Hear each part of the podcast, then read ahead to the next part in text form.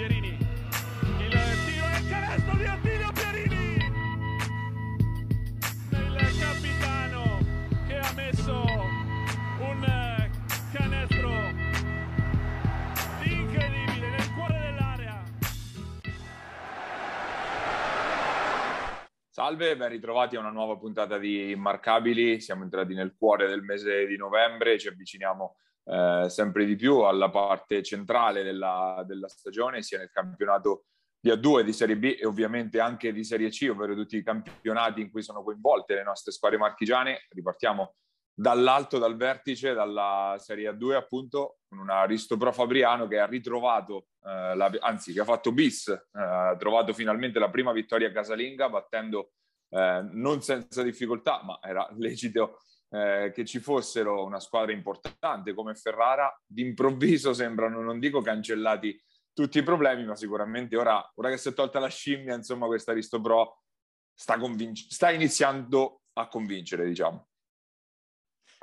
Sì, l'avevamo detto, no, Paia, bastava togliere lo scimmione e poi, insomma, eh, sarebbe stato tutto leggermente più, più facile. I problemi sono risolti No, nel senso che però sono in via di risoluzione, nel senso che comunque sia ancora si vedono i turni in attacco. Questa settimana è stato il turno di, di Davis, direi che è andato abbastanza bene, specie nella, nella prima metà di gara. Insomma, 22 eh, nel primo tempo, non malissimo. Ecco, no, malissimo, insomma, momenti di onnipotenza, di, l'avevamo detto, no? un giocatore non sai mai quale Davis arriva insomma alla partita, no? E, sta settimana è arrivato quello buono, ecco, che insomma, ha dominato e ha fatto, ha fatto quello che doveva fare.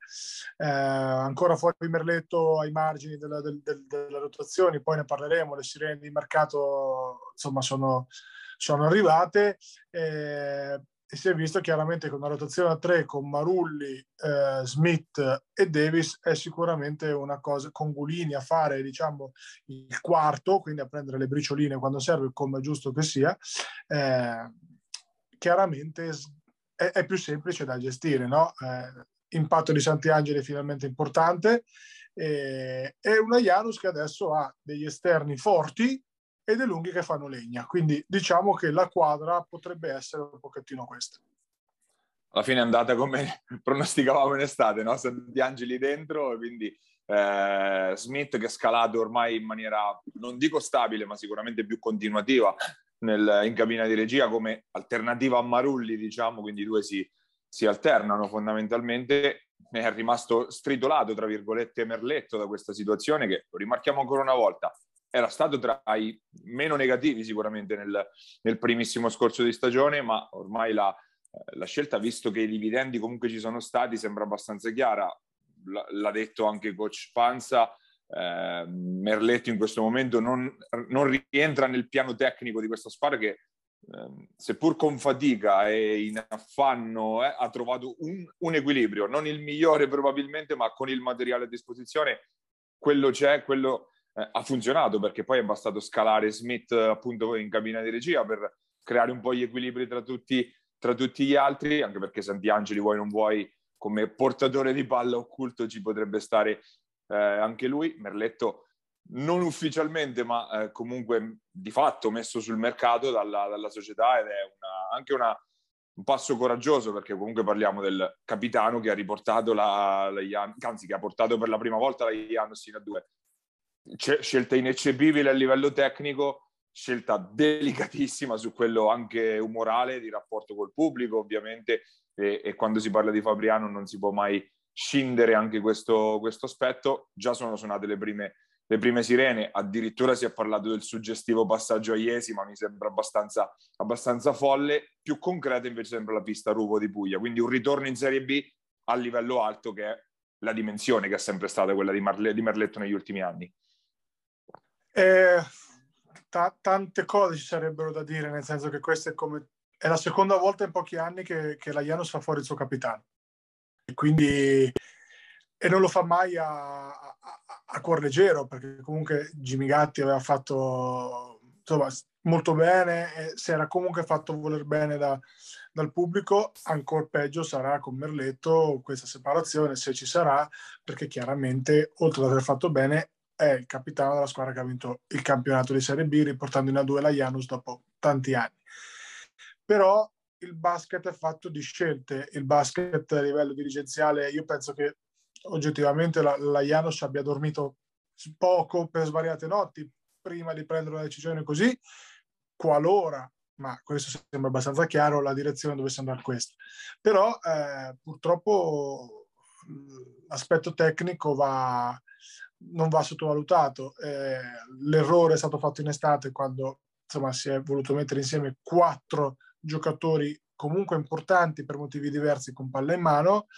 Eh, se invece di Smith o Davis fosse arrivato un lungo USA, allora avrebbe avuto tutta un'altra rotazione, no? E quindi insomma, Merletto, l'esterno USA e, e l'altro Emarulli, a, a, con Gulini come al solito ad equilibrarle queste rotazioni, perché Gulini, io voglio fare i complimenti, voglio spendere due parole su questo ragazzo perché veramente merita, eh, classe 2002 pescato da, veramente dal sommerso delle nostre minor, Spaglia che... Anche fare un complimento alla società perché eh, in pratica sono andati a pescare su un bacino che come dicevamo spesso fuori onda è prettamente pesarese quello lì.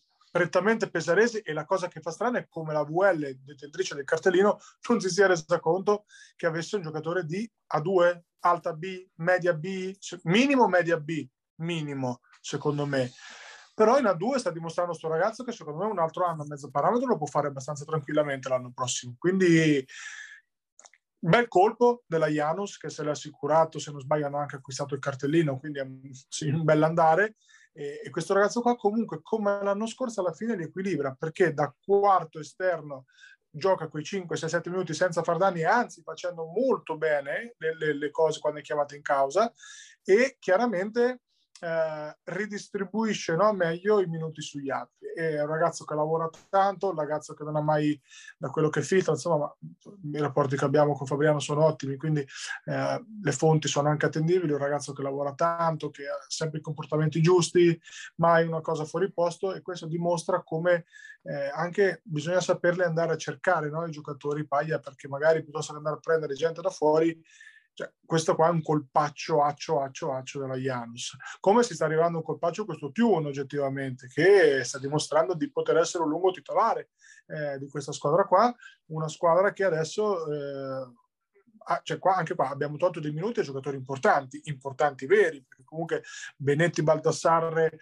eh, Gatti, al, al, di là insomma dei, dei, problemi fisici eccetera, sono dei, dei giocatori di, di, categoria e Tune invece con le sue eh, prestazioni solide, dal primo giorno si è dimostrato forse il più affidabile, il più continuo se non altro eh, del pacchetto lunghi.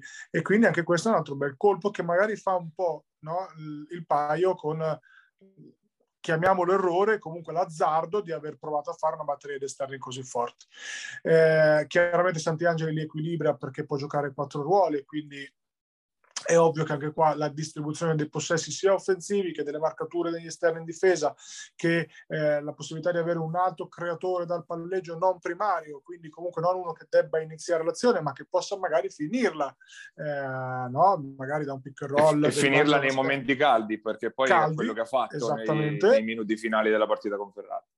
E questo chiaramente fa capire come la quadratura probabilmente sarà questa, il prezzo però è un prezzo tipo Avengers, cioè con, la, con, il sacrificio di vedova nera per andare a, a salvare il mondo, cioè parliamo, parliamo di queste robe qui, è un prezzo un prezzo salato perché comunque Berretto ovviamente avrà mercato in tutta la serie B dell'universo e quindi sarà complicato però digerire e far digerire alla piazza questa cosa, ma il basket è anche questo purtroppo. Quindi eh, chiaramente bisogna iniziare a pensare, tifosi Fabriano, che probabilmente Merletto ha finito insomma la sua stagione. Sì, la scelta è abbastanza netta, proprio non entrato nell'ultima partita, non schierato da coach Panza, che magari avrebbe potuto anche usarlo per qualche minuto, ma credo abbia voluto proprio togliere il, il, il dubbio no? il, de, di questa situazione, quindi mettendola in chiaro anche, anche, in questa situazione dove Merletto è stato portato fondamentalmente per l'infortunio di, di Matrone, che è l'altro che poteva essere papabile per un eventuale eh, ristrutturazione del roster, ma poi sarebbe stata un po' cortina poi sotto canestro la, la Janus che già di per sé è una squadra che ha scelto di puntare su un pacchetto tutto italiano. È vero che Tune sta dando, che Baldassarre tutto sommato pur alti e bassi qualcosa sta dando, anche Benetti, però sono in tre, eh, sarebbe stato un roster obiettivamente troppo leggero anche quantitativamente, quindi meglio averlo un padrone che insomma un corpo da buttare lì in mezzo all'aria perché comunque sicuramente se non tecnicamente sicuramente come struttura fisica è un giocatore che ci sta in questa, in questa due piuttosto che ecco eh, tenere un merletto a tre minuti giocati magari a partita che sarebbe stata una cosa anche svilente per lui e inutile per la, per la squadra più che altro. E scomoda da gestire perché poi dopo bisogna scomoda, esatto. Eh, quindi non, compli- non facilissimo.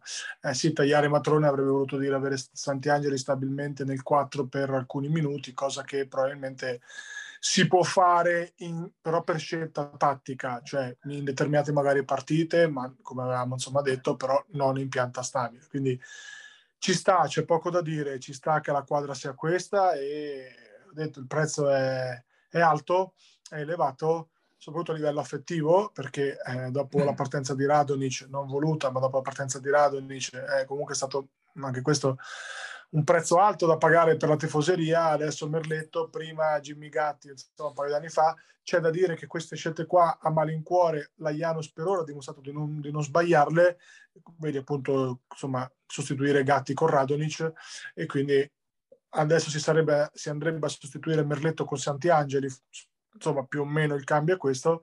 Speriamo per la Janus che il finale sia eh, come quello dello scorso anno non vincere il campionato, ma comunque centrare l'obiettivo, chiaramente.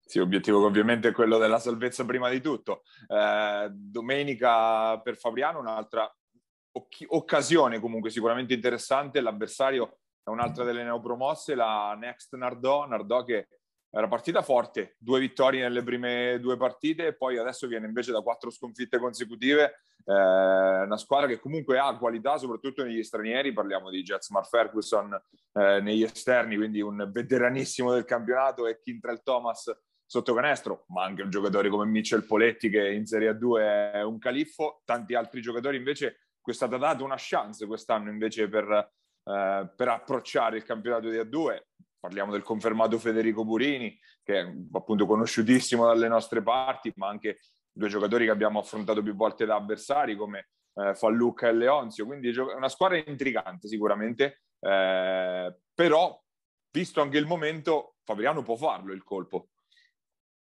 Fabriano può farlo, soprattutto perché adesso la palla pesa meno e quindi chiaramente è un pochettino più semplice no? No, giocare, insomma, però eh, Jasmine Ferguson è il mio esterno preferito, io non, non da tempo in memoria, degli americani è uno dei miei, dei miei preferiti da, da, tempo e è sicuramente un giocatore di categoria forse anche superiore, insomma magari un po' sottodimensionato per la 1, però sicuramente è uno veramente buono, buono, esperto, decisivo, eh, a tutto. È una squadra costruita bene con eh, un buon zoccolo duro mantenuto dall'anno scorso, eh, lo stesso Bielic comunque che è stato confermato e ha, sta avendo anche lui come Burini, insomma un ruolo chiaramente diverso rispetto a quello dell'anno scorso, però, però comunque importante di continuità.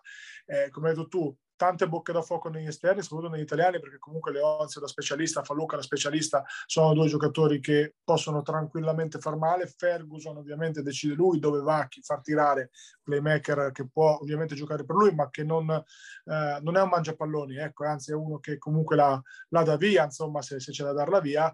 Eh, però per Fabriano sicuramente una buona occasione per provare ad allungare la streak eh, vediamo cosa viene fuori. Adesso, ripeto, la classifica si è anche un pochettino più accorciata, ci si allena sicuramente con uno spirito migliore. Adesso mi aspetto una Janus che perlomeno se la giochi con tutti, poi chiaramente perderà le partite che deve perdere, dovrà provare a vincere le partite che può vincere, come questa qua. Scendiamo in Serie B, ovviamente piatto molto ricco con, cinque, con tutte le cinque nostre in campo. Partiamo da, dalla squadra che è più in alto in, in classifica, ovvero la Luciana Mosconi Ancona, Ancona che però ha gettato le ortiche, un'occasione ghiottissima sul campo di Ozzano, partita che sembrava compromessa nella prima parte, è scesa anche a meno 15 il campetto, un grande ritorno, eh, l'aveva di fatto poi incanalata la squadra di Coach Cohen, finale abbastanza da dimenticare per usare un eufemismo direi Gabri. Guarda, una partita da due volti, ma um, è abbastanza netta. Insomma, eh, Cohen ha parlato di approccio. Io non credo che Ancona possa permettersi di approcciare mentalmente una partita contro Ozzano, a Ozzano che tornava nel proprio palazzetto in maniera superficiale. Io non credo sia stato un problema di approccio, credo sia stato semplicemente eh, un momento in cui Ozzano eh, specie in casa vai 300 all'ora e se fa un canestro poi eh, sono cavoli amari per tutti perché comunque sia eh, non ho visto come ti posso dire braccia penzoloni lungo corpo o una squadra che non si sbattesse ho semplicemente visto una squadra che ha fatto tanto canestro trascinata da un Ceparano che secondo me è stato l'MVP di questa partita, il ragazzo che sta venendo fuori benissimo, ha colpito in maniera chirurgica da tre punti quando c'era da colpirla, ha messo il solito carico di atletismo e di fisicità, ma quello che ha colpito è la maturità con questo ragazzo cui, con, con cui ha scelto i momenti eh, per, per, colpire duro. Chiaramente Bonfiglio stesso è stato un fattore, specie nel momento in cui nel secondo tempo Ancona l'ha rimontata più di, come ti posso dire, di eh, è, riuscita, è stata brava ancora a spezzare il ritmo offensivo di Ozzano. Ozzano, come avevamo detto la settimana scorsa, che ci abbiamo giocato noi, è una squadra che corre tantissimo, va ai 300 all'ora ed è difficile stare dietro. Lo stesso Quarisa ha fatto tanta fatica a stare dietro a, a Klusnik piuttosto che a Chiappelli quando va da 4, piuttosto che quintetti molto piccoli no, di Ozzano. Quindi eh, nel secondo tempo ancora è riuscita a spezzare anche con qualche fallo, anche con qualche cosa in più questo ritmo. Eh, Centanni l'ha riportata un po' in partita, anche se ha sparacchiato tanto. Simone, a me è piaciuto molto Minoli in questa partita qua, eh, molto concreto, se l'è andato a giocare spesso spalle a canestro, attaccando i piccoli avversari, è stata una partita molto solida di Minoli. Sembrava fatta quando Panzini fa recuperata e bomba dietro il blocco che da giocatore vincente di mentalità qual è, perché questo, queste le cose che Lollo fa, non lo vedi tutta la partita, poi ti fa le due giocate che te la fanno vincere, finale un pochettino no, denso di errori da una parte e dall'altra, ne approfitta Ozzano con la coppia Cepparano mio netto MVP, come già detto, Bonfiglio, a, a sparigliare un po' le carte. Un'occasione persa direi di no, perché comunque sia, secondo me, Ozzano ha meritato di vincere questa partita qua nell'arco dei 40 minuti, al netto del grande terzo quarto che ha fatto ancora. Quindi non un'occasione persa. Poi chiaro, quando sei più 6 a 7, insomma quello che è, a un minuto e mezzo dalla fine, sì, ha il sapore dell'occasione persa. Però Ovviamente era quello il, esatto, il, esatto, la, esatto. cosa. Però ecco, andare a vincere Ozzano non sarà facile per nessuno quest'anno e, e, oggettivamente nei 40 minuti mi sento di dire che Ozzano è stata più continua, insomma. Squadra che a me piace moltissimo, devo dire, eh, non sarei sorpreso se facesse settimo, ottavo. Perché hai detto giustamente dice Barano e Bonfiglio, ma poi il canestro decisivo l'ha messo Iattoni, un altro che si era visto pochissimo fino ad ora in questo inizio di stagione per un infortunio anche particolare all'occhio e che però giocatore di livello e l'ha dimostrato appunto contro il campetto. Eh, gestione invece dell'ultimo tiro, Gabri, ti convince? Di ancora, Ma, ovviamente. Eh, in realtà la palla è arrivata a Cacace che poi ha fatto una persa abbastanza banale. Secondo me è stata anche brava la difesa di Azzano a mandare la palla dove volevano sostanzialmente. Sai, poi dopo la pallacanestro è uno sport fatto di palla dentro, palla fuori, se, la, se il tiro di Cacaccia va dentro parliamo di una partita incredibile vinta da Ancona, se il tiro di Cacaccia va fuori parliamo di, cioè, o la palla persa in questo caso, eh, parliamo di una partita che è una delusione per Ancona. Io credo che sostanzialmente questa squadra qua eh, ha bisogno, quello che mi preoccupa a me in questo momento di Ancona, guardando Ancona, le guardo più o meno tutte, è il coinvolgimento di Simone Pozzetti, che mi sembra un giocatore totalmente avulso dal sistema offensivo di questa squadra qua ed è un giocatore che l'anno scorso ha dimostrato come possa essere devastante fronte e spalle a canestro.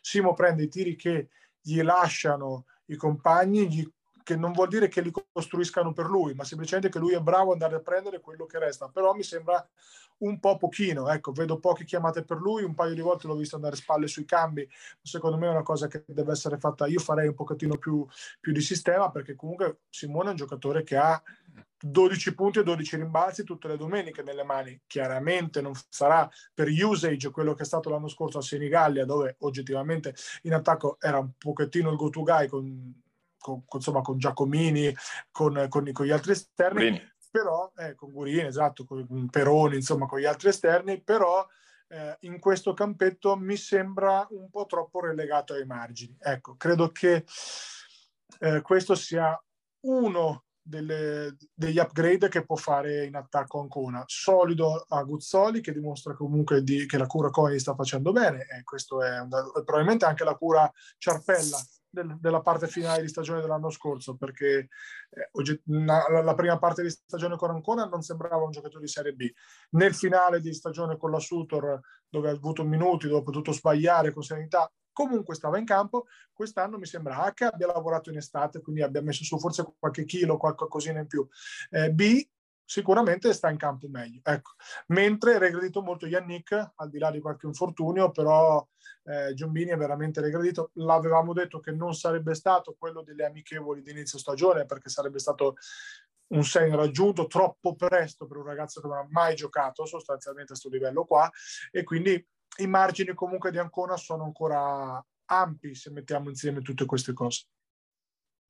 Ancona che ha una ghiotta occasione di riscatto, però domenica c'è un derby anche molto interessante per i motivi di cui parleremo ora contro la del supporter Iesi, una Iesi che viene comunque dalla vittoria raccolta di, di, non direi di riffo di raffa, ma comunque in maniera in una partita combattutissima con Civitanova fino eh, al, non, di, non, diciamo all'ultimo secondo, ma quasi appunto, è stata una partita sicuramente non bella, ma molto intensa, molto interessante tra due squadre ovviamente in difficoltà e le difficoltà, se parliamo di difficoltà parliamo ovviamente di quelle dell'ambiente appunto dell'Aurora.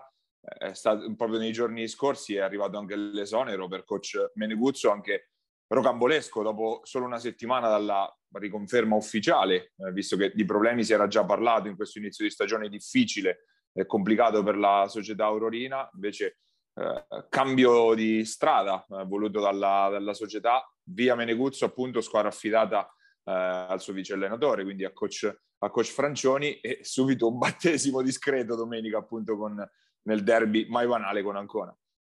Innanzitutto faccio gli auguri a Francioni e, e insomma da, ormai da tanti anni nel, nel, nelle rotazioni degli allenatori di Iesi, sicuramente l'occasione della vita per provare a fare quel qualcosa in più che, che vedremo se riuscirà a fare. Insomma, ecco. tra, l'altro, tra l'altro, Gabri, mi collego a questo, visto che parleremo poi anche di C-Silver, si libera anche il posto della panchina della serie C-Silver a questo punto. Vedremo come la, la, l'Aurora risistemerà, le, le, risorse interne ci sono, insomma, eh, quindi non, è, non penso sarà un problema. Eh, si parlava di partita... Steve Carney, te la, te la butto lì. Beh, eh, perché no? Insomma, le risorse interne ce le ha, l'Aurora la, il progetto è molto chiaro, un progetto secondo me molto molto intelligente che è basato su uno sviluppo dei giovani con un under 19 di eccellenza molto buona, una serie C Silver a, a completare questo, questo, questa formazione, quindi eh, c'è solo bisogno di dare continuità. Ecco. Eh, insomma, arrivando un pochettino alla partita di domenica, Paglia è stata una partita tra due squadre che avevano bisogno di vincerla questa partita e alla fine, come avevamo anticipato, vince chi lo vuole di più e chi sbaglia meno, forse in questo caso, perché secondo me l'ha voluto di più Civitanova, ma ha sbagliato meno Iesi. E ha sbagliato meno perché ha dei giocatori che sbagliano meno. Magrini chirurgico nel colpire dopo aver fatto praticamente un mezzo sciopero bianco, diciamo, nel primo tempo, ma più perché eh, non è stato proprio coinvolto in attacco, insomma, con una squadra che ha martellato tantissima palla sotto a Gloria che ha fatto alla fine una doppia doppia tonante, eh, probabilmente decisiva per certi versi, però alla fine le giocate killer, quelle che aveva fatto Bonfiglio la settimana scorsa, eh, le ha fatte Magrini, i canestri a tre punti che hanno ammazzato la partita, l'essere perfetto e liberi l'ha fatta eh, chiaramente vincere, dall'altra parte errori purtroppo ancora di ingenuità, di gioventù di una squadra che per... Eh, tre quarti e mezzo forse abbondanti avrebbe meritato magari di vincerla anche questa partita, cioè non avrebbe perlomeno rubato niente. Eh, è andata anche eh, avanti bene, anche lì nel momento di massima difficoltà per Iesi Civitanova non è riuscita a chiudere, ha sbagliato i tiri anche abbastanza aperti, cioè costruiti bene che, che la difesa di Iesi lasciava, semplicemente il braccino perché quando fai magari un cross eh, è perché un ragazzo giovane fa un braccino, oppure magari quando sbagli una scelta fai un extra pass in più è perché chiaramente ti rendi conto che la palla pesa. però purtroppo queste cose poi alla fine dell'anno mh, si pagano. Il tempo del, della crescita è poco, nel senso che sicuramente questa squadra ha dei margini di crescita, però purtroppo le partite bisogna vincere perché poi è un campionato questo complicatissimo con 11 retrocessioni su 4 gironi in cui non si può sbagliare nulla. Quindi Iesi l'ha vinta perché ha avuto i giocatori abituati a gestire questo tipo di pressione. Mi sembra una paia che la, la discriminante sia stata questa, però mh, onestamente Civitanova si fa, si fa fatica a non trovare il bicchiere mezzo pieno con Felicioni anche stavolta, no? con Felicioni che si è scavigliato sul finale, con De ancora fuori per infortunio, una squadra che veramente sta sputando sangue ogni partita, semplicemente non basta perché gli altri sono più bravi nei momenti decisivi. Questo è quanto. Sì, è difficile appuntare qualcosa sicuramente alla Virtus perché eh, è vero che diverse partite sono sfuggite nei, nei minuti finali, ma è chiaro che poi i, i, giocatori importanti si vedono nei minuti finali, nei minuti che contano. Infatti, come hai detto giustamente, Bonfiglio la settimana scorsa, Magrini in questa, poi sono risultati quelli che hanno spaccato l'equilibrio. O Cavernia Giulianova, Paglia. O Cavernia Giulianova, esatto. la prima di campionato, perché un'altra partita delle tre del, mini, cioè del campionatino che può giocare Civitanova ha persa sul finale perché anche lì andati avanti con bomba di Musci, sul momento in cui c'era da chiuderla si è sbagliato e di qua Cavernia ha fatto canestro. Quindi comunque Ah, c'è poco da fare. Eh, quando ti devi salvare, avere i giocatori abituati a giocare queste partite qua fa la differenza. Cioè, come, e poi mi aggancio spoiler al big matchone che c'è stato tra Roseto e Rimini, secondo me Roseto è l'indiziata principale ad oggi al salto di categoria, per lo stesso motivo, perché poi ai finali di, eh, di, di partita eh, i Ruggero, gli Amoroso sono giocatori che sono abituati a giocarle, hanno distrutto Rimini senza se, senza ma, 47 punti in due della coppia Nicolic Amoroso che sono perfetti insieme, uno molto interno, apre gli spazi per l'altro, l'altro che può giocare praticamente in attacco da playmaker aggiunto con Nicolic che difende per due dietro. E questo secondo me se io sono Rieti, Rieti, Rimini, le, le candidate forti inizierei a preoccuparmi perché questa Roseto qua mi è sembrata una Roseto molto concreta e con quei giocatori di categoria alla Nardò dello scorso anno, per intenderci. Non penso che non lo fossero già preoccupati, però ovviamente questo è un bello squillo quello che ha suonato, che ha suonato Roseto eh, in questo scontro diretto contro Rimini, al quale evidentemente non ha fatto bene la sosta di domenica, della domenica precedente nella partita poi saltata appunto contro l'Aurora per quel piccolo focolaio Covid che era scoppiato nel, tra i giovani dell'Ade Supporter. Eh, tornando a Civitanova, Civitanova che è attesa all'altro derby del, del prossimo fine settimana, quello contro eh, la Golden Gas Senigallia e in questo caso derby di ben altro spessore, ma non per lo spessore in sé della squadra, ma sicuramente per il periodo che sta affrontando la Golden Gas rispetto all'Aurora, decisamente un'altra marcia, un'altra fiducia in questo inizio di stagione e, e se parlavi di mini campionati interni, diciamo all'interno del girone, Senigallia è vero che è uscito da, con uno 0-3 da quelle sfide con eh, le due Rieti e, Rose, e Roseto. Eh, però poi ha fatto 3-0, è bello netto, bello convincente, eh, prima con eh, Giulianova Iesi e poi appunto domenica scorsa con Teramo, schiacciata, spazzata via senza particolari difficoltà. Se qualcuno avesse ancora dei dubbi sul fatto che questa è squadra vera, direi che dopo sei giornate possiamo dire che questa è una squadra vera, cioè squadra ben allenata, io lo ripeto da dalla preparazione, credo.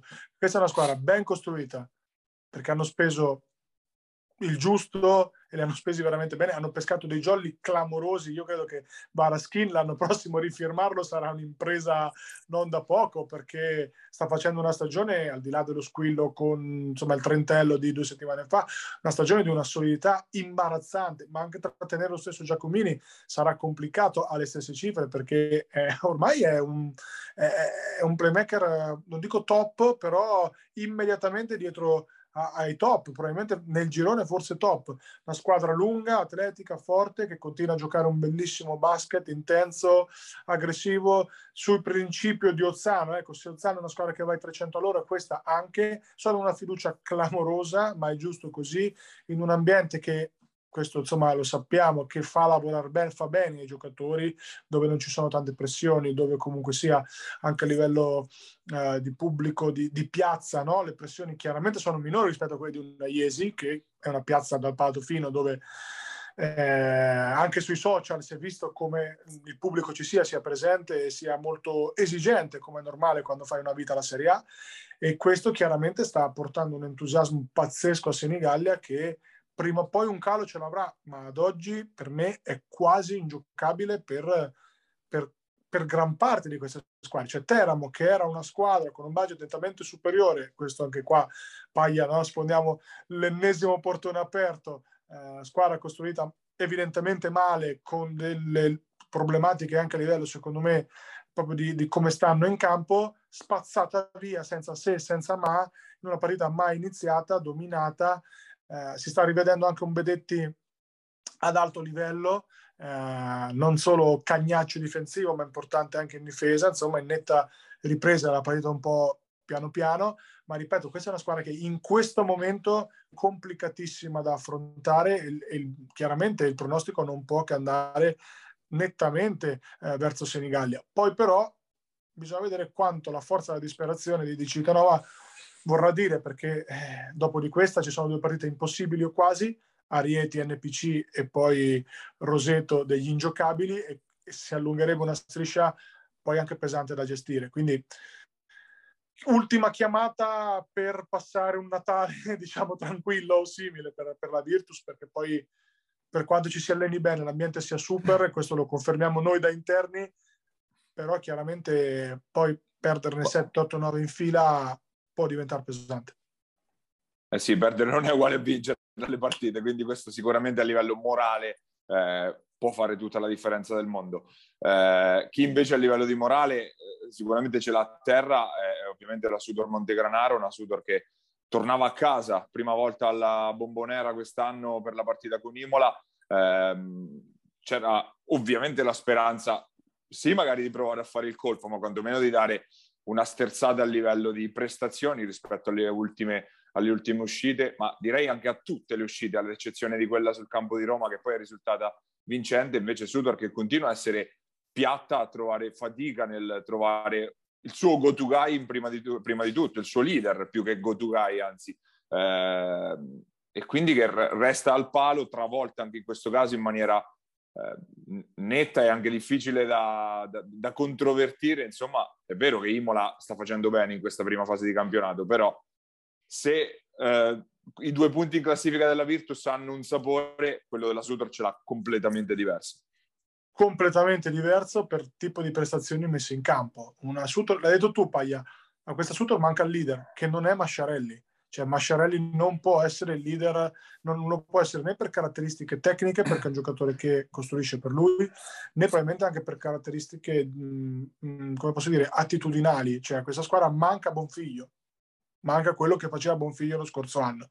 Nalipo non è quel tipo di giocatore eh, e chiaramente poi Botteghi finora un ectoplasma, sostanzialmente un giocatore che la, il cui inserimento nessuno se ne è accorto ed è strano perché comunque parliamo di un, di un buon giocatore di categoria sicuramente, eh, però sai, eh, Imola che ha un Trapani in una forma incredibile, una batteria di esterni comunque eh, pericolosa, eh, al netto della solidità societaria che ogni anno puntualmente a febbraio sembra vacillare, salvo poi mantenere la categoria, secondo me Imola è già a metà de, di quello che doveva fare e dopo sei giornate, impronosticabile del tutto, quindi complimenti a loro.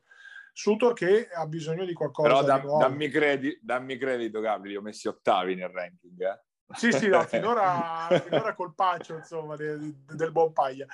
No, eh, mm, Sutor è abbastanza indecifrabile, o meglio, i problemi sono questi. È una squadra un po' inconsistente negli esterni, con dei lunghi ruspanti, come li chiamo io, che però se non hanno degli esterni che appunto aprono i spazi, giocano il pick and roll, creano qualcosa dal palleggio e soprattutto non fanno canestro perché alla fine manca Galizzi che faceva canestro, Cipriani che faceva canestro, l'area è sempre piena e hanno 50 punti nelle mani, 60 punti nelle mani. Questo rispetto alla struttura dello scorso anno. Quindi se eh, magari per una Senigallia si potrebbe parlare di un roster costruito spendendo poco in maniera molto buona, qui forse purtroppo anche qui si è fatto di necessità virtù, il ripescaggio è arrivato tardi e quindi chiaramente metà mercato, tre quarti di mercato era andato, rispetto all'assoluto dell'anno scorso questa mi sembra una versione un pochettino meno forte, sicuramente meno talentuosa. E domenica arriverà la trasferta sul campo di Cesena, una Cesena sicuramente di altro livello rispetto alla, alla squadra giallo-blu, ma Cesena che un po' dopo quel ventello rimediato ad Ancona è sembrata affondare, una squadra che ha fatto un, un percorso abbastanza schizofrenico in questo inizio di stagione, ha fatto il colpaccio clamoroso in casa battendo la Real Sebastiani Rieti, sembrava una squadra totalmente in fiducia, vittoria su Faenza, quindi squadra lanciata, poi questa scoppola d'Ancona, ne sono seguite altre due, ora tre sconfitte consecutive di serie aperta e pensi ci possa provare la Sudor? No, nel senso che è impossibile. Netto che, cioè, così. No, serve un mezzo miracolo, proprio perché Cesena arriverà col coltello tra i denti ed è una squadra che, che ha uh, Genovese, Mascherpa, due nomi totalmente a caso, eh, a Sutor non ce li ha. Ma non c'ha neanche Gallizzi, che adesso hanno gli altri. Eh, quindi, esatto. eh, per, per, fare un esempio. Quindi voglio dire, una squadra che proprio Cesena, secondo me, avrà cerchiato di rosso questa partita qua come la partita della svolta. Ovvio, le partite vanno tutte giocate, la palla 2 si parte da 0-0, si finisce al 40 45 supplementari, però ad oggi ti direi che al 95% vince Cesena. Sarei felice di sbagliarmi perché chiaramente parliamo di una squadra, cioè allora, da una parte sarei felice dal punto di vista della marchigianità, dall'altra ci metterebbe come ci vedono un po' in difficoltà, però credo che sia complicato per l'assunto andare a vincere a Cesena, anche se appunto non sta attraversando il suo momento migliore. Però è troppo forte questa squadra qua chiudiamo la nostra lunga parentesi sulla Serie B, eh, andando ad ascoltare uno dei giocatori sicuramente più esperti e di maggior pedigree del campionato di Serie C, invece, ma uno che la Serie B l'ha fatta e come, ovvero Michele Ferri, playmaker del Bramante Pesaro. Andiamo ad ascoltarlo.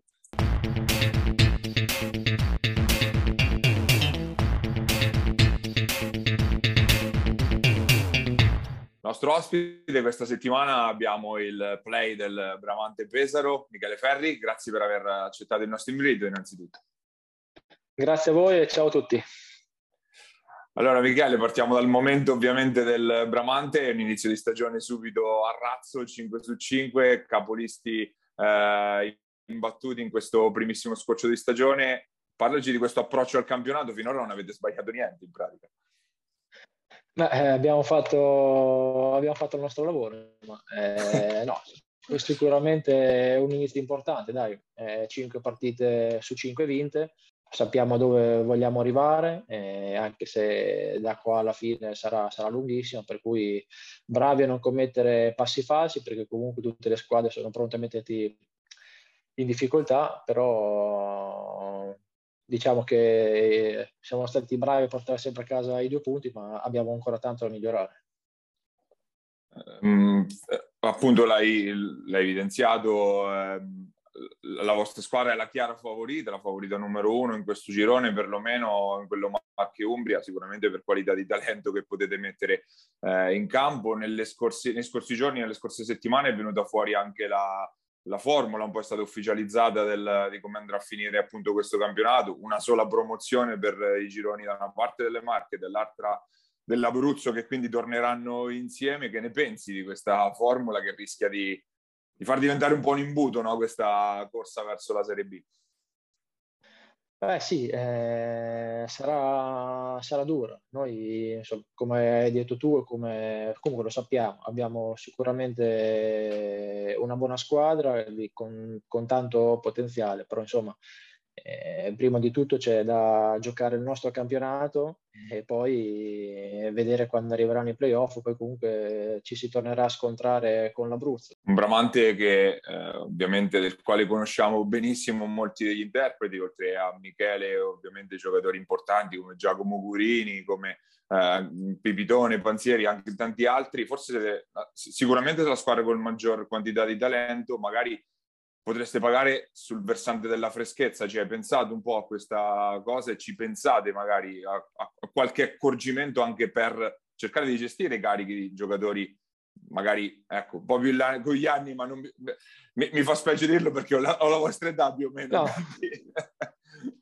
No, no, comunque diciamo che è una squadra che, che, ha, che ha, su dei chilometri, però diciamo che siamo, proveremo a fare durante l'anno dei tagliandi.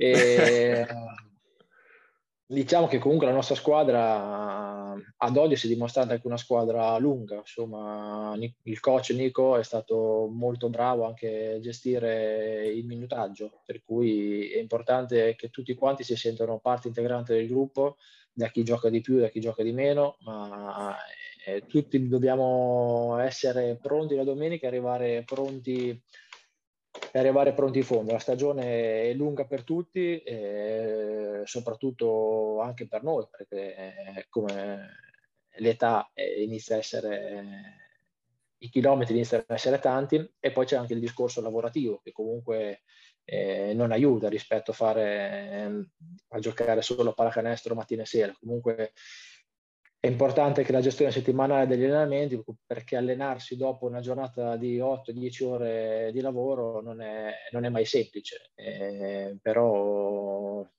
abbiamo, abbiamo tanto talento eh, abbiamo tanto ancora da migliorare e dobbiamo pensare una partita alla volta perché poi quello che conta è il campo. È vero che abbiamo vinto 5 su 5, comunque ci sono state squadre che ci hanno messo almeno in difficoltà eh, in, in, alcune parti della gara, per cui non, non si può dare niente per scontato. Tu sei sceso al Bram- arrivato al Bramante la scorsa stagione, dopo vabbè, una lunghissima carriera tra Serie A2 e Serie B. Eh, ti chiedo come è maturata la scelta di scendere in Serie C e, e, e, se ha magari influito anche quell'ultima stagione ad Ancona che obiettivamente era stata difficile sia di squadra che anche per te. Ma la mia, la mia cioè, diciamo che io con la mia famiglia avevamo deciso di rientrare in zona perché comunque eh, mia moglie aveva bisogno di, di riaccasarsi con il lavoro, eh, le mie bambine erano contentissime di continuare a girare e cambiare scuola e abbiamo pensato di, di, dare anche loro un pochettino di, di stabilità, per cui ho deciso di fare di rientrare di comune accordo, ripeto, tutta la mia famiglia, abbiamo scelto la, di andare in Ancona. Poi le cose, i programmi non sono andati come dovevano andare, poi ci si è messo di mezzo il Covid. Avevo anche pensato al discorso di magari di accantonare un po' la pallacanestro, iniziare anche a lavorare. Mi si è presentata questa proposta del Bramante dove sinceramente fatto fatica a dire di no perché ho incontrato una società splendida, fatta da delle persone autentiche, vere e mi sto, mi sto trovando molto bene, per cui ho la mia famiglia vicino a me, la sera torno a casa, io senza la mia famiglia non riesco a stare, per cui dopo aver girato per 15-20 anni direi che è ora di fare un passo, che posso, posso fare io un passettino indietro per farlo verso la mia famiglia. Gabri. Michele, ti volevo chiedere come cambia secondo te eh, il tuo ruolo nel tempo, ma soprattutto in questa squadra, dove secondo me eh, è molto più importante, è un po' il tema della puntata. Abbiamo parlato con Paia molto spesso di come per vincere i campionati ci vogliano un mix di giocatori, ma alla fine andare da quelli che i campionati già l'hanno giocati e in queste situazioni ci si sono trovati. Eh, tu sicuramente sei uno di questi, eh, Guro sicuramente uno di questi, quanto pensi possa fare la differenza l'esperienza anche magari contro squadre atleticamente obiettivamente più forti come potrebbero essere Matelica piuttosto che squadre abruzzesi. Quanto può fare la differenza la vostra esperienza, soprattutto in alcuni ruoli chiave come quello del playmaker? Eh, sicuramente dai, l'esperienza, l'esperienza è importante. Eh, incontriamo ogni sabato, ogni domenica squadre più fresche di noi e anche con, eh, con tanti giovani, anche molto atletici. Sappiamo che, questa, che solo l'esperienza non basta, per cui bisognerà prepararsi bene anche fisicamente, tenersi più in forma possibile, perché come hai detto tu eh, ci sono giocatori più giovani, atletici, che comunque hanno voglia di emergere. E come cambia invece proprio il, il, tuo ruolo in generale? Forse allargherei al ruolo del playmaker. Cioè, quest'anno hai delle, eh, siete in tanti che possono giocare con palla in mano, eh, mi viene in mente Ricci che comunque è un giocatore che dal palleggio crea molto. Eh, come cambia il tuo ruolo nell'amministrazione dei possessi, eh, soprattutto in quelli decisivi? Cioè, come, come pensi di, no, come pensi, come sostanzialmente è cambiato anche per te magari il passare ad essere un po' più scorer negli anni a quello che decide magari no? a, a chi far segnare, da chi andare, eh, che secondo me sarà la chiave della vostra stagione chiaro che quest'anno siamo in tanti, tanti esterni, comunque abbiamo dei lunghi importanti e è l'amalgama giusta. Sappiamo che ci sarà il momento durante l'anno per tutti e ogni giocatore da noi ha delle caratteristiche diverse. Sicuramente Giampaolo è un tipo di giocatore, Ricci è un giocatore diverso, Gurino è ancora diverso, comunque abbiamo Pazzieri, abbiamo Pipitone e, e, tanti, e tanti altri, ci sono, ci sono io, comunque ognuno dovrà fare togliere qualcosa a se stesso per metterlo a disposizione della squadra, avere pazienza perché comunque il pallone è uno e la stagione è lunga, ci sarà sicuramente spazio per tutti. Poi ci penserà, ci penserà l'allenatore, ci penserà il lavoro quotidiano a dare delle, a dare delle gerarchie e i giocatori, il roster è formato a persone super da questo punto di vista per cui eh, solo, solo lavorando possiamo trovare la quadra giusta come solito riguardiamo indietro appunto alla carriera dei nostri ospiti. Per Michele Ferri sicuramente in gran parte la conoscerete, scuola VL Pesaro, i primi assaggi in prima squadra appunto alla, all'allora Scavolini, poi dopo tante esperienze in A2, in Serie B, campionati vinti a Forlì, Ferrara, piuttosto che San Severo e altre ancora. Eh, ti chiedo se, qual è stato il, eh, il, successo che ti è rimasto più nel cuore e se, a di, di, se metti a livello dei campionati vinti anche quel, quel clamoroso canestro sulla sirena di due anni fa che è valsa la salvezza alla tua 100 appunto in finale di playout con Legnano. Parto dall'ultima, assolutamente sì, perché al di là del canestro, perché comunque eh, insomma cam- sono riuscito a vincere quattro campionati, qualche Coppa Italia, però nel senso vincere non è mai facile. Eh, perché comunque è vero, parti con i favori di pronostico d'estate, però poi dimostrarlo sul campo non è, non è mai semplice. Però alla fine dell'anno mi viene da dire che se perdi comunque rimane lì. Eh, una stagione come quella di Legnano tra, tra, mille, no, tra mille difficoltà perché la società non ci ha mai fatto mancare nulla, società super, veramente un ottimo, un grandissimo ricordo, però è difficile perché comunque era veramente, veramente tosta.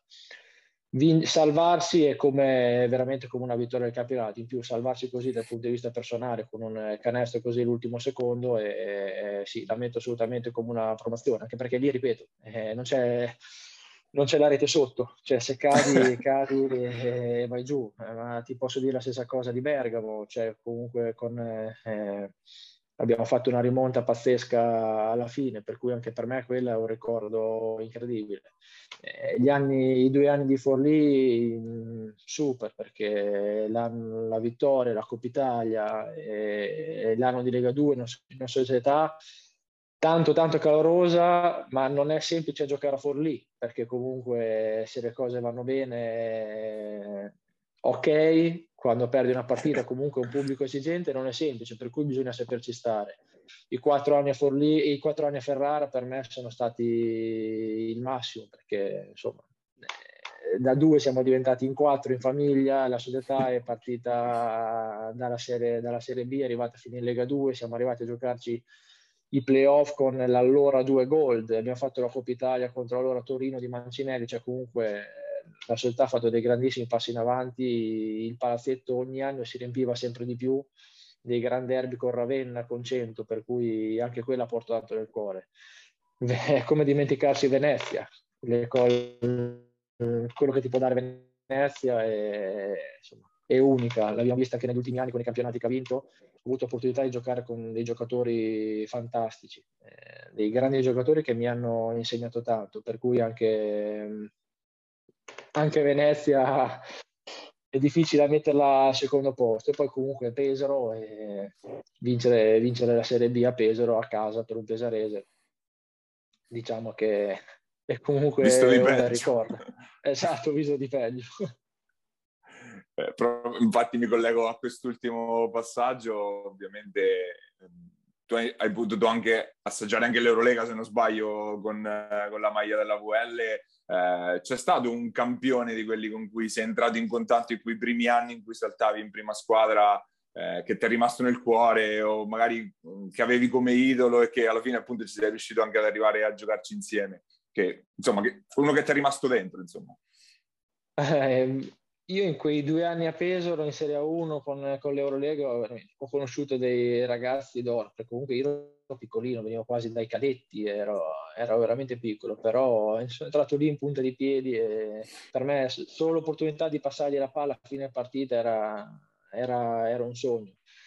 L'unica la cosa che racconto sempre, insomma, anche alle mie figlie, è che non c'è mai nessuno che mi ha trattato male, che mi ha, sai, comunque per l'età, che mi ha preso in giro, mi hanno sempre trattato con i guanti. Io ho sempre fatto tanto per loro, sono, mi ricordo, insomma, dormire con De Marco Johnson, avere un rapporto con lui o comunque con Melvin Booker, adesso guardi il figlio che gioca in NBA. Esatto. Eh, uscire, uscire fuori con, con Beric per dirti eh, comunque dai assaggiare viaggiare in Eurolega con loro è stato sicuramente un'esperienza incredibile. E ho avuto l'opportunità qualche minuto di, di esordire però dai un'esperienza che mi porterò per sempre con me. Ti ringraziamo Michele, in bocca al lupo per la stagione e vedremo se riuscirete a, rin- a, centrarla questa rincorsa alla Serie B. Beh dai, ce la metteremo tutta. Grazie a voi per l'ospitalità e continuerò a seguirvi. Grazie di tutto.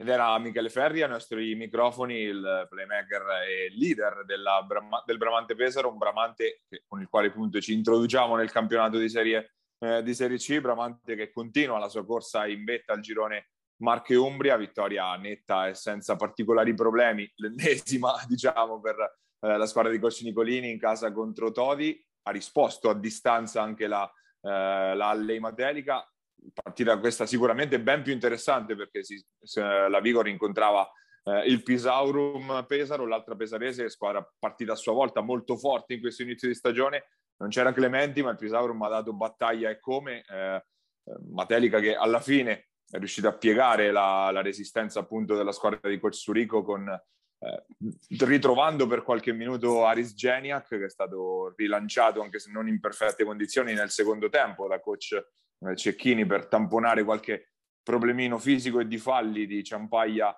e di Felson, ma poi alla fine quando si, i giochi si fanno duri e allora i duri iniziano a giocare, Michele Bugionovo un paio di bombe per uh, metterla in ghiaccio, sorpresa ma anche no direi Gabri. Team Bugionovo, io sono, nel senso, sono Team Bugionovo da, da, da, tempo in memoria, per me playmaker eh, per vincere i campionati di Serie C, c'è lui, poi vediamo gli altri. Ma allora, beh, Bramante ok, so, abbastanza prevedibile, ha fatto il suo senza grossi problemi, senza grossi squilli. La partita era appunto questa e si è visto come Pisano sia veramente una squadra di un rognoso che la metà basta, con un Pierucci a cui forse questa C-Gold quest'anno va un po' stretta, no? Eh, parlavamo insieme poi l'altro giorno in macchina, eh, dicevi come forse questo poteva far comodo anche in Serie B a qualcuno. Eh ma... sì, da 2000, essendo 2000 aveva ancora un ultimo anno da da fare, a conti fatti, ma non era facile prevederlo, visto che no. nei, nelle stagioni scorse aveva dato qualcosa, ma adesso quest'anno veramente esploso fragorosamente. Perché poi i ragazzi giovani, se gli dai fiducia in un ambiente comunque solido, con un allenatore super solido come Maurizio, sicuramente qualcosa ci tiri fuori. Poi se sono anche buoni, eh, questa è una gran pesca, è una gran pesca perché non è uno dei primi, no? Dei, dei, nomi, diciamo, escono dalla VL, di quelli un pochettino più reclamizzati, su cui ci si aspetta qualcosa in più. Ma anche da Rimini, lì è difficile, è difficile che qualcuno esca dai radar, sì. appunto, sapendo che ci sono questi due poli attrattivi enormi, Pesaro per il versante appunto marchigiano e Rimini per tutto quello che riguarda la, la bassa Romagna, diciamo, è difficile che un ragazzo sfuga, invece da Riccione in Serie D, pescato due anni fa, e, e, si, e si vede insomma adesso il, il, progresso che ha fatto appunto questo giocatore. Vale il discorso di Bulini a Fabriano, no? Paglia la, la sì, stessa cosa, esatto. perché, perché, poi alla fine il compito del direttore sportivo è anche questo, andare a cercare i giocatori, come era Galizzi l'anno scorso in Serie B, insomma è un colpo importante a, a quel costo lì. Quindi, eh, perché poi sono tutti buoni a fare le squadre con i soldi, eh, poi bisogna farle quando si ha un pochino meno soldi, eh, esatto, poi neanche tutti sono buoni, sono d'accordo, però è sicuramente più semplice. Eh, quando hai un po' meno soldi e devi andare a fare qualche scommessa, questa è una scommessa clamorosamente vinta. Poi, insomma, saranno contenti chi è che detiene il parametro perché abbiamo uh, dei buoni soldi di C-Gold da qui ai prossimi anni, insomma, abbastanza serenamente. Partita che Paia tu hai visto, quindi ci hai già raccontato bene. Quando il gioco si fa duro, eh, il piccoletto che fa il playmaker e tira da, dall'ombelico inizia a giocare esatto. e casualmente fa canestro e tutti a casa, insomma, perché poi vale il discorso che ho fatto prima, eh, bisogna avere i giocatori abituati a giocarle e a vincere queste partite. Dall'altra parte c'è Gnacca che sicuramente è in un momento della sua carriera una parabola abbastanza discendente, Michele no, sta probabilmente nel, nel suo prime e quindi alla fine ha vinto la più forte, ma Pisaro ha dimostrato di essere squadra vera. Per i risultati dagli altri campi ancora non si sbloccano uh, Falconara e San Benedetto. Uh, Falconara che ha sempre solito scintillante Bini eh, a 21 anche stavolta, ma predica un po' nel deserto. Eh, prima o poi qualche partita la vinceranno, non so quanto, perché secondo me io pensavo avessero un gap minore, sono sincero, invece ad oggi il gap è evidente. Non ci sono andati, ci sono andati lontano da no. Sisi, eh? No, no, no, no, no, no. però il gap è, è ancora fisico, evidente, specie nei lunghi, l'abbiamo detto, sottolineiamo, eh, mentre San Benedetto ha proprio un gap, secondo me, anche tecnico, difficile da colmare con, con tutti. Ecco. Eh, per il resto, eh, a fatica vince Sant'Elpidio, vince e non convince, secondo me, ancora pienamente. Eh, o meglio, Boffini vince. O meglio, esatto, Boffini vince. Lollo perdonami, sai, insomma, che, che, ci teniamo, Lollo parla del nostro grafico, Renzo Marconi, però mh, oggettivamente la, la, vinta Boffini è una squadra che secondo me deve soffrire meno, questa Sant'Epidio qua, netto degli infortuni, netto di tutto, manca ancora qualcosina per stare con le altre grandi, come manca ad Osimo che è nata ad un supplementare da perdere in casa, sarebbe stato una caporetto conoscendo l'ambiente eh, contro, contro Taurus, alla fine salvati dal solito Dubois comunque molto importante, eh, però anche qui la Taurus che dimostra che probabilmente la Gold è una categoria che gli compete e anche qua complimentissimi. A Paolo, vabbè, ma Paolino è un amico, quindi complimenti li faccio sempre, però anche a chi l'ha costruita questa squadra, perché Paiola, anche lì c'è stato un po' di fortuna, con Paiola ripreso alla fine, Paiola sta spostando alla faccia. come sta spostando Dado Petrilli a Falconara, perché sta andando avanti a Sonny Ventelli, Quindicelli, e non era scontato, Dado Petrilli è diventato uh, un, un mini Kevin Durante di C-Gold eh, con, con, quelle... Sì, con i dovuti, con i dovuti distinguo, però per intenderci quel giocatore lì, quel 3 che può, quel 3 e mezzo che può mettere palla a terra, che ha un buon tiro da fuori, se migliora nelle letture un giocatore che la Cigola può fare tranquillamente. Eh, un Paiola idem, più o meno giocatori simili, con uh, differenze dal punto di vista fisico, però più o meno quei giocatori lì. Quindi complimenti insomma alla Taurus per aver veramente fatto una squadra che e a Paolino per come la fa giocare, che comunque se la gioca con tutti. Intanto appunto il Taurus comunque ha messo quattro punti di vantaggio su Falconare e San Benedetto, che nella corsa salvezza saranno già pesantini in attesa degli, eh, degli scontri che continueranno nelle prossime settimane, anche se la C-Gold si ferma in questo weekend con questa idea abbastanza cervellotica di stoppare il campionato per eh, lasciare spazio al terzo e ultimo turno della, eh, del primo turno, scusate, la terza giornata del primo turno di, di, Coppa Italia, tra l'altro diverse squadre, alcune già eliminate, qualcuna già qualificata, quindi utile ed emozionante fino ad un certo punto. Eh, si sarebbe ovviamente potuto concludere tutto in precision questa prima fase, poi a prescindere da tutto ci sarà una seconda eh, fase con le seconde classificate dei tre gironi che si andranno a rincontrare nel mese di febbraio, quindi anche questo altro colpo di genio mi azzardo, e poi la Final Four che invece sarà in programma a marzo appunto in una, nel, in una delle città delle quattro squadre che si qualificheranno. quindi diciamo weekend di, di pausa anche per, eh, per, questi campionati che di fatto tra, avranno davanti delle amichevoli col punteggio per, per, in gran parte dei casi. Eh, però la settimana scorsa è stata anche quella nel quale è stata rivelata la nuova formula del, del campionato di C-Gold, l'abbiamo attesa per eh, settimane e mesi, è arrivata anche in questo caso un po' tardino diciamo dalla, dalla FIP. Eh, il format purtroppo per le ambiziose soprattutto è quello che si era un po' delineato nelle voci estive, anzi ridotto un po' a livello numerico perché ad andare ai playoff saranno le prime sei, non le prime otto del girone Umbria Marche e del girone abruzzese, un primo turno a cui parteciperanno dalla terza alla sesta, mentre prima e seconda saranno già qualificati per appunto i quarti di finale e soprattutto quello che veramente conta è che ci sarà una sola promozione in palio tra le 22 squadre di Marche Abruzzo, di fatto la divisione tra i, giro, tra i due gironi era uscita dalla, dalla, porta in estate e rientrata dalla finestra d'autunno. Inconce- per me è inconcepibile, vai a spezzare il ritmo di una stagione con delle partite totalmente inutili che, o, o perlomeno che potevano avere un senso in prestagione, adesso no.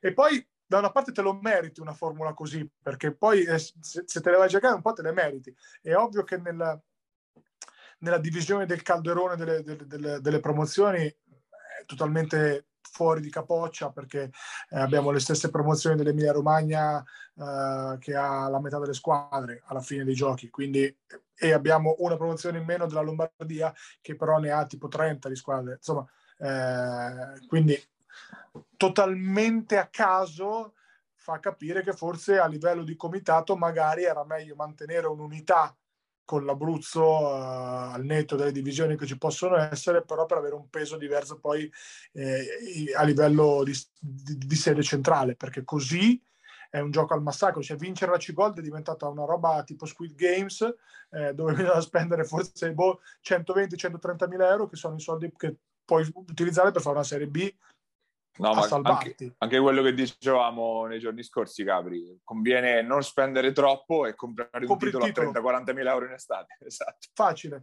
che poi questa è stata l'estate in cui i titoli ce n'erano pochi e sono costati tanto, ma se un titolo di B due stati fa costava 20-25, cioè se è arrivati a pagarlo che ce n'erano di più. Eh, assolutamente non ha un senso al mondo, però te lo ripeto, da un comitato che tira fuori una formula così è meritato avere una promozione sola. È ovvio che chiaramente viene penalizzato chi ha investito perché per vincere una C-Gold diventa una roba complicatissima. Ad oggi mi metto nei panni di Bramante, di Pescara, Amatori, eh, squadre che hanno speso oggettivamente dei, dei bei soldi, di Matelica, eh, di Chieti, eh, sono, a, sono 5-6 le pretendenti, comunque Vasto, un'altra squadra che ha speso svariati soldi per far bene, di queste ne va su una, una sola, quindi complicato, veramente complicato. Non... Ripeto, senso zero di questa roba qua, zero, dalla coppa alla formula, zero senso. Mi unisco al 99% a quello che dice Gabri, quindi andiamo, passiamo alla Serie C Silver perché comunque era interessante lo scorso fine settimana, in particolare nel girone A c'era il, lo scontro al vertice tra Montemarciano e San Marino, colpo della eh, della squadra del Titano che è andata a sbancare appunto il, il parquet di Montemarciano. D- direi uno squillo bello importante, anche una, forse un bagno di umiltà per le ambizioni di Montemarciano. Eh, abbiamo capito che San Marino è con, un po' come avevamo detto la terza incomoda, ma fino a un certo punto. Eh, da una parte c'è l'Attila che ha dei nomi sicuramente importanti e, e verrà fuori magari più avanti. Da un'altra parte c'è il talento, soprattutto negli stadi di Montemarciano, ma sotto chiaramente manca qualcosa per stare a questo livello qua. E poi però c'è San Marino che ha mediamente qualcosa in più di entrambe. Ha mediamente giocatori abituali, sempre il solito discorso che portiamo avanti, che poi i campionati si vincono a maggio, non a dicembre, eh, e quando tu hai Sapponi, eh, Raschi, Gamberini, Macina che ha dominato la partita, uh, iniziano ad essere Dini. tanti giocatori, Dini, insomma, sono tanti giocatori di categoria abituati a, a giocare in maniera diversa. Montemarciano può giocare tan- solo in una maniera, secondo me, cioè correndo, andando, eh, affidandosi alle iniziative personali di Maggiotto, fermata un po' questo qua, quindi fermata questa esuberanza di talento, soprattutto negli esterni, a metà campo è un altro sport e San Marino è proprio ingombrante.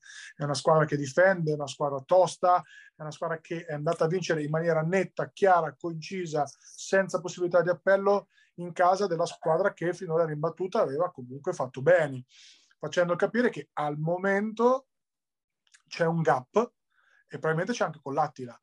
Un gap che in questo momento è, è anche, come posso dire, difficile da colmare perché non è un gap tecnico, è un gap di attitudine, no? di, di, di, saper giocare, di, di, saper giocare sia ai 100 all'ora e quindi magari il raschi saponi di turno spendono il gettone più avanti, che saper giocare a metà campo quando devi dar palla sotto, quando devi creare qualcosa dal post, quando c'è bisogno di un rimbalzo in più, di un blocco in più, no? E questo fa tutta la differenza del mondo, secondo me, tra una squadra forte e una squadra che può vincere il campionato.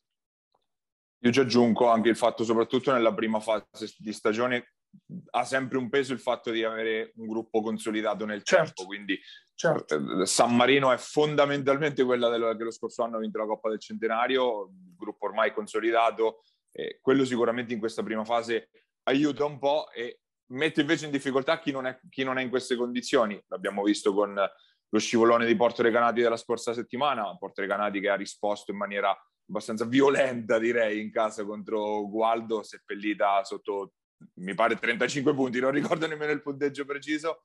Eh, chi invece ha pagato un po' lo scotto è stata Recanati, guardando al, al girone sud, Recanati che è andata KO a Perugia, Recanati che era riuscita a superare le assenze di Raponi e Principi nel, nel derby, forse anche proprio di, di, nervi e di voglia, stavolta che c'erano un po' meno di, eh, di stimoli, diciamo, sul campo di una squadra comunque organizzata, che ha ritmo, che ha anche qualità e soprattutto ha una batteria di piccoli praticamente infinita e intercambiabile, infinita. ci ha, ci sì, ha lasciato sì, le penne.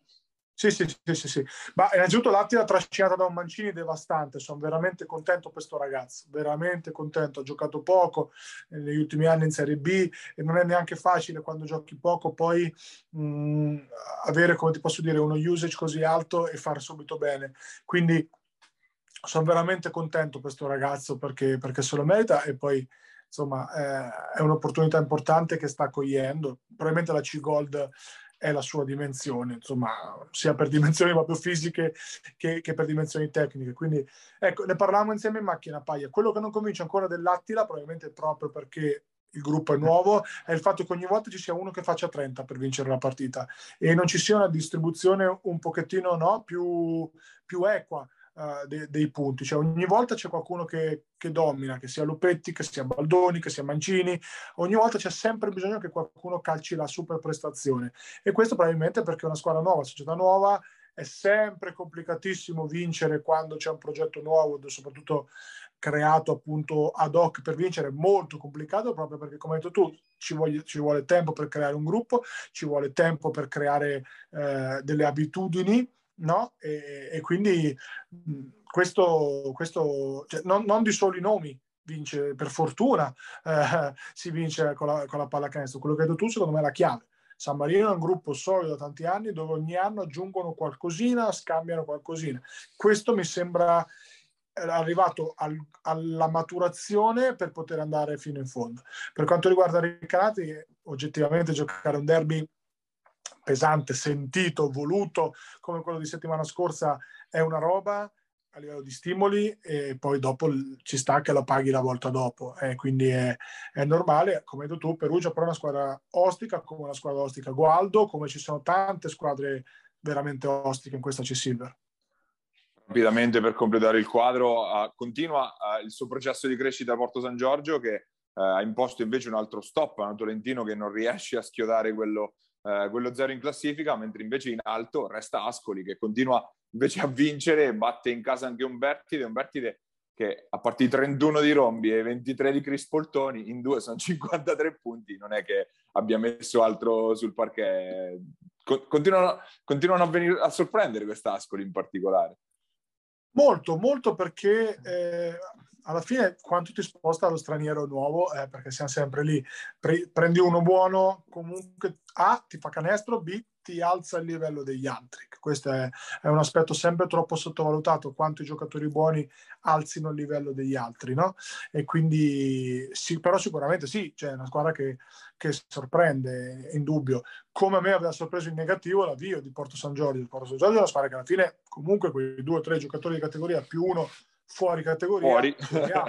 eh, quindi non poteva essere così brutta al netto di tante situazioni tecniche magari rivedibili eh, che comunque nel tempo possono essere corrette. Quindi eh, una C-Silver che mh, in questo momento la delusione grossa è Tolentino, eh, è evidente che sia una delusione grossa perché la squadra non è così brutta, scarsa da far, da far così male, assolutamente. È una squadra che non può essere a zero dopo questa partita qua e quindi qualcosina forse c'è da sistemare anche lì è eh, vero che hai i box è... Lia Rossi, però non può bastare ovviamente per, no, per avere zero bastare. punti in classifica. Zero punti. Eh, comunque le altre non è che abbiano così tanto in più le altre con cui sarà può giocare, chiaramente, no? E quindi, eh, insomma, non ha tanto meno di Gualdo, che comunque sta facendo molto bene. Anzi, magari quello che sta deludendo è un po' la chimica di squadra e un po' le prestazioni di alcuni totem eh, che, che, chiaramente stanno mancando. Però sicuramente la delusione ad oggi è ancora molto presto, è, è Tolentino da questa parte del girone. Ovviamente prestissimo, ma queste sono le nostre prime considerazioni, ma siamo arrivati in fondo a questa nuova puntata di Immarcabili. Se ci state guardando, siamo su FMTV, al canale 211 del Digitale Terrestre, oppure su YouTube, al nostro canale Immarcabili TV in podcast. La versione della puntata la trovate su Spotify e su Apple Podcast. Un grazie, come solito, eh, a Basket Marche e a Giuseppe Contigiani che ci ospita sempre sulle sue piattaforme e a voi che ci state ascoltando. Ci vediamo la settimana prossima, come sempre qua su Immarcabili. Pierini, il tiro il canestro di Attila!